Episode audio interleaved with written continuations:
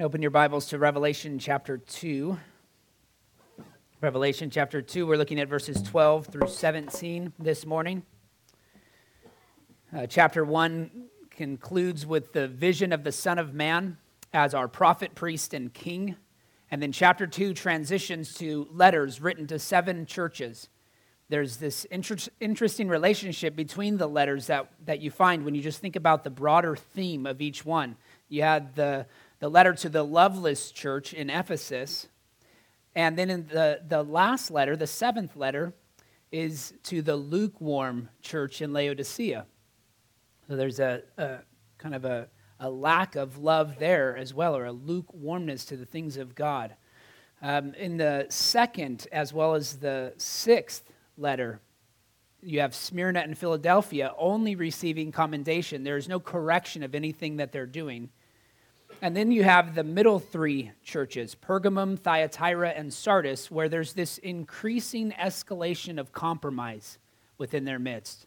So you have the worldly church of Pergamum, the immoral church of Thyatira, and the dead church of Sardis. It escalates quite quickly, doesn't it? From worldliness to deadness. And so we'll cover that escalation and compromise over the next three weeks, uh, beginning with Pergamum this morning.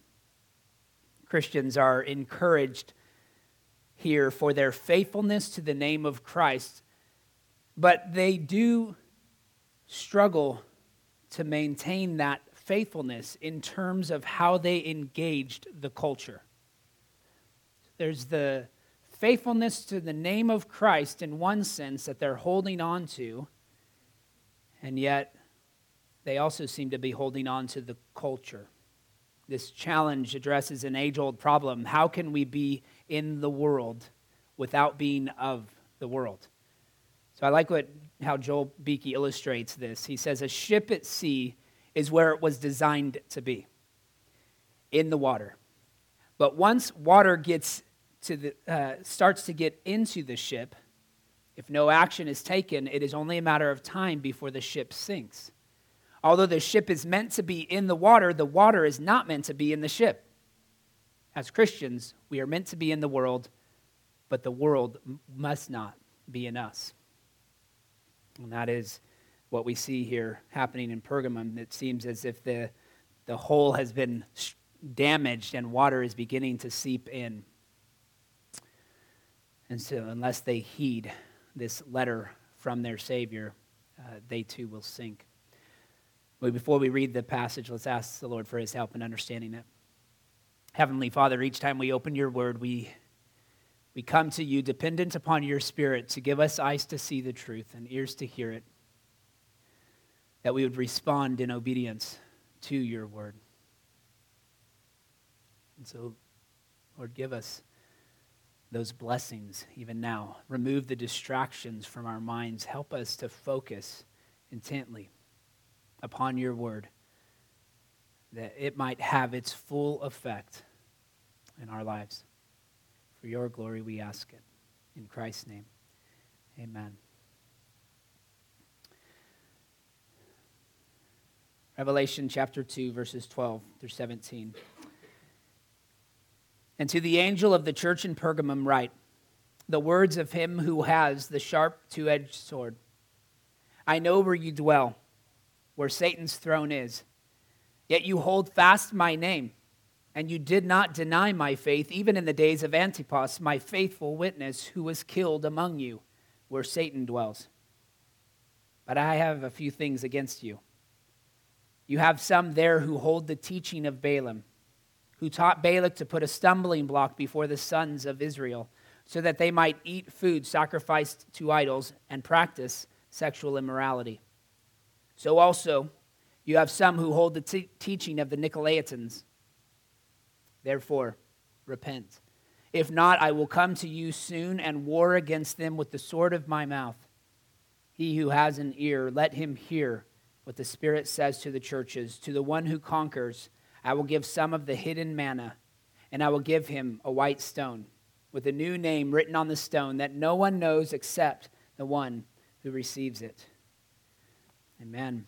This is God's holy word. So Christians in, in Pergamum appear to have one hand on Christ and the other hand on the world, and they're holding fast to both. They're committed to both. They don't want to let go of either. But it's not a harmonious relationship, it won't last. The gospel calls us to hold fast to Christ, forsaking all others. And so, a genuine love for Christ compels us to guard against worldly corruption. It must. That's, that's the impact of a, of a loving Savior who's doing a transforming work in our hearts. That we begin to love Him more and more, desire Him more than the world. So, like the other letters, this one begins with a note about the author. Readers are reminded of the vision of the Son of Man. Here, the focus is on the sword of judgment in verse 12. And to the angel of the church in Pergamum, write the words of him who has the sharp two edged sword. Since the Roman procon- proconsul took up residence in Pergamum, they actually had the right to execute criminals that were found guilty within their city. Uh, and that, that was the privilege of having the proconsul among them. But true justice was the Lord's. Right from the beginning here, Christ is reminding them that the sword of justice is in his mouth, not the hands of the wicked city rulers. The sword of Christ protects those who hold fast to him in tribulation. But it also brings swift punishment upon those who compromise with the world and refuse to repent. So we'll see both in this letter. And so let's consider the first thing here this former group who is commended for holding fast to Christ's name in the midst of corruption. That's following your outline there. Holding fast to Christ's name in the midst of corruption. Verse 13, we read, I know where you dwell, where Satan's throne is, yet you hold fast my name. And you did not deny my faith, even in the days of Antipas, my faithful witness, who was killed among you, where Satan dwells. Pergamum was located 65 miles north of Smyrna, which we looked at last week, and 110 miles north of, um, of Ephesus. It had a population of roughly 120,000, so it's smaller, a little larger than half the size of Ephesus. Um, but it was located 15 miles inland, and so being so far from the coast, they they were restricted in their ability to trade. So economically, their value was, was nowhere near that of Ephesus and Smyrna. However, what they lacked in economic value, they made up for in educational, religious, and political value. They capitalized on these things. Pergamum was a place of deep learning.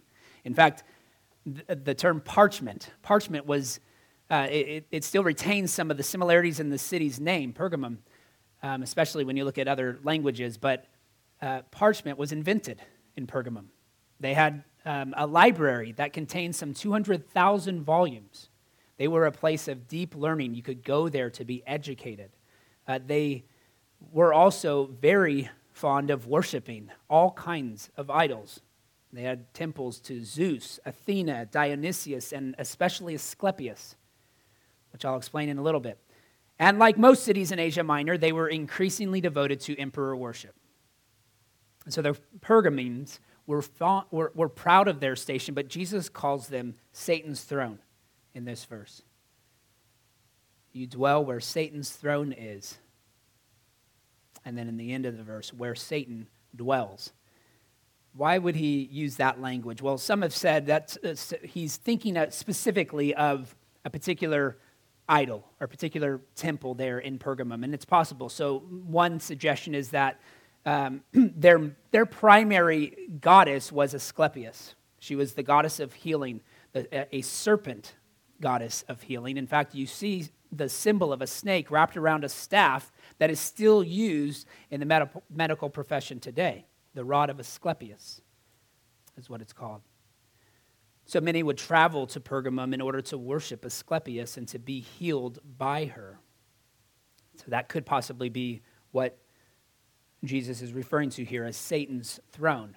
It could also be a reference to the temple of Zeus, as in most uh, um, places that, that any city that worshiped Zeus, Zeus was given a prominent uh, location. He was kind of the, the pinnacle of the, the number of gods that they're worshiping. So Zeus's uh, temple was located at the highest peak of the city. In fact, if you were entering into the city, that's probably the first thing your eyes would be drawn to would be the temple of Zeus, its foundations that jut out over a, a ledge um, in, in front of the other temples. So it could be a reference to Zeus as, the, as Satan's throne, or it could simply be that Jesus has emperor worship in mind and the, and the rising interest in emperor worship, you know, referring to the throne of Rome sort of as having satanic influences. Uh, whereas Smyrna was the first city in Asia Minor to build a temple to the goddess of Rome, Pergamum was the first to build a temple honoring the emperor, honoring Augustus, Rome and Augustus. It was built in 19 BC. So they were the first to receive that title, Neokoros, which I've mentioned before with Ephesus as the temple warden. It was, it was an honorary title given to them by Rome. That title would transfer to Smyrna in 26 AD and then Ephesus earns the title in 89 AD. In the decades that follow this letter, the title would switch back to Pergamum one more time and then again to Ephesus. So it's this competition. And, and the engravings that you can still see today say things like the first to be Neokoros in Pergamum, right? the first to be given the honorary t- distinction of Neokoros. And then in Ephesus, you see that uh, because they, they held it for a, a, lengthy period of time. But then when it goes back to Pergamum, then they, you start to see inscriptions that say, the first to be given the title Neokoros twice. And then it goes back to Ephesus. And Ephesus will ultimately maintain it for the length, um, for the rest of the time after that. But there was this going back and forth where they were trying to outdo one another in honoring Rome. Well, that's important to uh, keep in mind because it shows that rising influence of the imperial cult and that competitive spirit which was happening even in Asia Minor, and it led to this increasing level of persecution among Christians. Um, Pergamum was right at the heart of that competition. So, this was especially notable in this verse by the example of Antipas, my faithful witness. The word eventually uh, for witness there in Greek is martyrs. It eventually becomes associated with those who witness to death, right? Who witness to Christ in the face of death, who die for their faith as a martyr. Tradition tells us that John, the Apostle John here, appointed Antipas as bishop of Pergamum during Domitian's reign and that he was roasted to death in a bronze bull in 92 AD. So just a few years before this letter would have been received. Jesus took note of the church's faithfulness despite their corrupt context. So, idolatry in our Western world doesn't look the same. Right? We don't walk around and see temples to Zeus and temples to Dionysius or Asclepius, but we're no less idolatrous.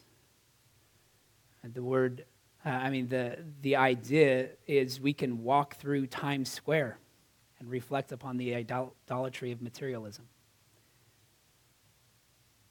Uh, we can do some research on the most popular Google searches and reveal our immoral addictions. The incessant presence of social media in our lives points to our narcissistic need for validation, our worship of self. Success is measured today in likes and hearts. So all of these are all of these abuses are making our culture increasingly less stable. Everybody seems to recognize how unhealthy this is, but no one seems to know how or what to do about it. The best solutions could probably be summarized as models of escape or isolation. In other words, if you want to overcome the world, you have to find a way to escape it. But that's not what Jesus says here he commends believers in Pergamum for holding fast to his name while living where Satan dwells. He doesn't encourage them to flee Pergamum. Get out of there. Flee for your safety and for your faith. Now he encourages them to hold fast to him. They must not lose sight of Christ, especially as they walk through a city that highlights every alternative to him.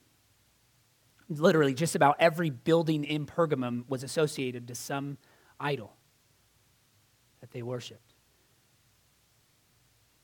What about us today? Parents, do you have a, a strategy for your kids? Maybe this, this um, announcement that I gave at the beginning sparked this the idea of this application, but do you have a strategy for your kids to hold fast to Christ when all they want is another screen to entertain them? Teens, do you have an understanding of who you are in Christ so that you are not influenced by the likes and comments of your so called friends and followers on you twit face, as Conan O'Brien would call it? Love for Christ compels your faithfulness to Christ. Are you growing in your love for Christ? Does he satisfy your, your deepest desires? The answer to that question is, I think, most clearly demonstrated by the strength of our grip upon the means of grace. Is your craving for the preaching and reading of God's word increasing or decreasing? Do you value participation in the sacraments? Are private, family, and corporate prayer rooted in your daily and weekly routines. Those are the evidences of a lively and growing faith. See, we live in a world that is radically different than first century Pergamum, but 21st century Americans are in no less danger. Rather than being threatened by the Roman sword, we are being lulled into complacency by American corruption. And so let us consider that second group that group which holds fast to corruption in the midst of Christ's church. That's the second point, verses 14 through 15. Holding fast to corruption in the midst of Christ's church. Jesus says, I have a few things against you. You have some there who hold the teaching of Balaam, who taught Balak to put a stumbling block before the sons of Israel so that they might eat food sacrificed to idols and practice sexual immorality so also you have some who hold the teaching of the Nicolaitans. So Jesus makes two references to teachings that both represent worldly compromise. The teaching of Balaam is a reference to the events described in, in the book of Numbers, where Moab took notice of Israel's gain in prominence and then wanted to put an end to it. And so Balak, the king of Moab, had requested the service of an eastern seer named Balaam, Balaam to come and curse Israel. Uh, the Lord ensured that Balaam would not be able to curse Israel, but only bless Israel. And yet, we do learn that later on that the seer advised Balak, since he couldn't give them a curse, since he couldn't pronounce a curse upon them and he could only bless them, he gave him a strategy. He advised Balak to use Moabite women to entice the Israelites into sexual immorality and idolatry. And unfortunately, the approach was tremendously effective. Israel spirals into idolatry, provoking the Lord's anger. You can read that in Numbers 25.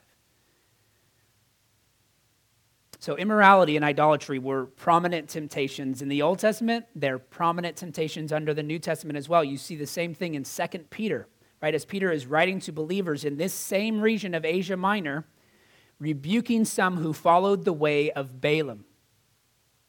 So Balaam represented false teachers who have an appearance of faithfulness and yet promote compromise with the world. They say, You're free. You're free in Christ. Christ has set you free. Therefore, the things you do with your body are not really that important. So, first century Gentile Christians had been clearly instructed by the Jerusalem Council not to eat food sacrificed to idols. Read that in Acts 15. Paul argued that Christians were free to eat whatever their conscience would allow, but that they should be willing to refrain from eating anything that would cause one of his brothers to stumble. So it wasn't that the act itself of eating meat was sinful, but enjoying the meat in the context of pagan rituals was idolatry. To associate yourself with the whole ritualistic practice that was taking place, to enjoy that festival among the pagans was idolatry. And Paul was condemning it. In, uh, he condemns it in chapter 10. He says, You cannot drink the cup of the Lord and the cup of demons. You cannot partake of the table of the Lord and the table of demons. 1 Corinthians 10 21. So, this indicates that some had entered into the pagan festivals themselves. They weren't just finding meat at the meat market and eating it, regardless of whether it had been sacrificed to idols. That would have actually been okay because we know those idols aren't real. We know that sacrifice wasn't important unless it would cause a brother that they were eating with to stumble. Then they should refrain from eating that meat. But it was absolutely forbidden to enter into these pagan festivals and to enjoy the fellowship meal with them. And that's what was taking place. So clearly, this thing is, is, is still going on when John is writing to them. Uh, well, Jesus is writing to them through John. The term here in verse 15, where it says, So also you have some who teach, who hold the teaching of the Nicolaitans. That word in, in the Greek is homoios, and it's, it means likewise or similarly in the same manner or way. Um, and so it may associate the Nicolaitans' teaching with that of Balaam. That is the, the conclusion of the vast majority of scholars that I've read on this verse. So if that is true, if, this, if the Nicolaitans were similar to, the, to Balaam, not identical, but similar to Balaam, then what we'll see in Thyatira is the same thing with the teaching of Jezebel in verse 20. So if the teachings of Balaam, Jezebel, and the Nicolaitans, although not identical, they all seem to be guilty of integrating Christianity with pagan practices. It seems to be what they're advocating for a compromise with the pagan culture in order to survive and in order to thrive in the culture because it was so wrapped up with their emperor worship, so wrapped up with their idolatry that if you wanted to get ahead in life, you had to engage in that way. So Ephesus was commended for hating the work of the Nicolaitans. Whereas they needed to temper their religious zeal with love for others, the Christians in Pergamum needed to repent of their complete acceptance of false teaching. Again, Joel Beeke says the letter to Smyrna reveals the church in the world, whereas the letter to Pergamos reveals the world in the church. Again, there can be no harmonious fellowship between disciples and heretics allowing false teachers to remain among them was indicative of the compromise that they had made with sin. The church in Pergamum did not hold these false teachers accountable because they didn't view their sin as serious as Christ did. Or maybe they'd simply refused to practice church discipline. Many churches today worry more about their numbers or their reputation than the purity of Christ's bride. And Jesus was calling them to repent. To repent or face imminent judgment. Verse 16, therefore repent. If not, I will come to you soon and war against them with the sword of my mouth. This is not a reference to the Lord's final judgment, but to a temporal judgment upon the church. It would be similar to the threat of removing the lampstand from them, destroying the church because it was so compromised. We've already pointed out how integral idolatry and emperor worship were in Pergamum, but if they entirely withdrew from idolatrous rituals, they would have certain it would have had a negative impact upon their social status. It pro- probably would have cost many of them their jobs but there was no alternative. And this is what Christ was calling them to do to be faithful to Him, to hold fast to Him, and to no longer hold fast to the world. The term there, in fact, is the same. You have the, the idea of holding fast to my name. And then in verses 14 and 15, you have some there who hold the teaching of Balaam, even though it doesn't say hold fast in the Greek, it's the exact same name, or exact same word. Hold fast and hold. So you're, in one hand, you're holding fast to Christ, but then you're allowing people who hold fast to false teaching. So we've, we've pointed out that it, how integrated it was to their culture. But the specific sins that were compromised by, by the Christians in Pergamos or Pergamum was the enjoyment of pagan festivals, which included the indulgence in food sacrificed to idols and sexual immorality. Again, just like we could say idolatry doesn't look the same today, we could say some of the sins and temptations of the church are not necessarily the same. In this case, however, there is a, a, a lot of similarity. The idea of not considering our brothers and the offense we might cause in the way we live out our freedom in Christ. We must faithfully heed Christ's warning about false teaching. We must vehemently oppose heresy. Worldly parties often result in an overindulgence in food and alcohol. Again, I'm not suggesting that the food or the alcohol itself is the sin, it's the overindulgence. So we may not host pagan orgies, but we seem to have difficulty avoiding them on Netflix or the internet. So we can be frank about that. Our sins are very similar to the sins of Pergamum. Love for Christ not only compels us to hold fast to his teaching, but also to adopt his call to holiness. So, those who have ears to hear this truth, finally, in verse 17, they receive the conqueror's reward from the hand of Christ. They receive the conqueror's reward from the hand of Christ. Hidden manna is what he says here. He who has an ear, let him hear what the Spirit says to the churches. To the one who conquers, I will give some of the hidden manna, and I will give him a white stone with a new name written on that stone that no one knows except the one who receives it. Hidden manna is the, the food that the wilderness generation was preserved by right? And that manna was from heaven, as we read in Psalm 78, verse 24. So an omer of that same manna was kept in a golden urn and placed in the Ark of the Covenant. You read that in Exodus. So Jewish teaching had begun to associate the concept of manna as bread of heaven with God's future heavenly reward. To enjoy the hidden manna implies the participation in the heavenly feast that awaits all believers who persevere in faith through this life. And this white stone may simply elaborate on the same idea of manna, which resembled bdellium, bdellium, which is a white stone. You can read that in Numbers 11:7. Paul used the same word also uh, to speak of, of casting his vote. The same word that is, that is translated here, white stone, Paul says he cast that stone against Stephen. He talks about that in his testimony in Acts chapter 26, 10. So, this stone or pebble, which it represented many things, it was a, voting mechanism. It, it was used to determine uh, a jury. A jury would hand either a white or a black stone to determine whether they considered the, um, uh, the perpetrator guilty or innocent. So, if he received a white stone, it was, it was a testimony of his innocence. It was also used as a reward for athletic games sort of as a, a trophy. It was also used as ticket, tickets for admission into different social events.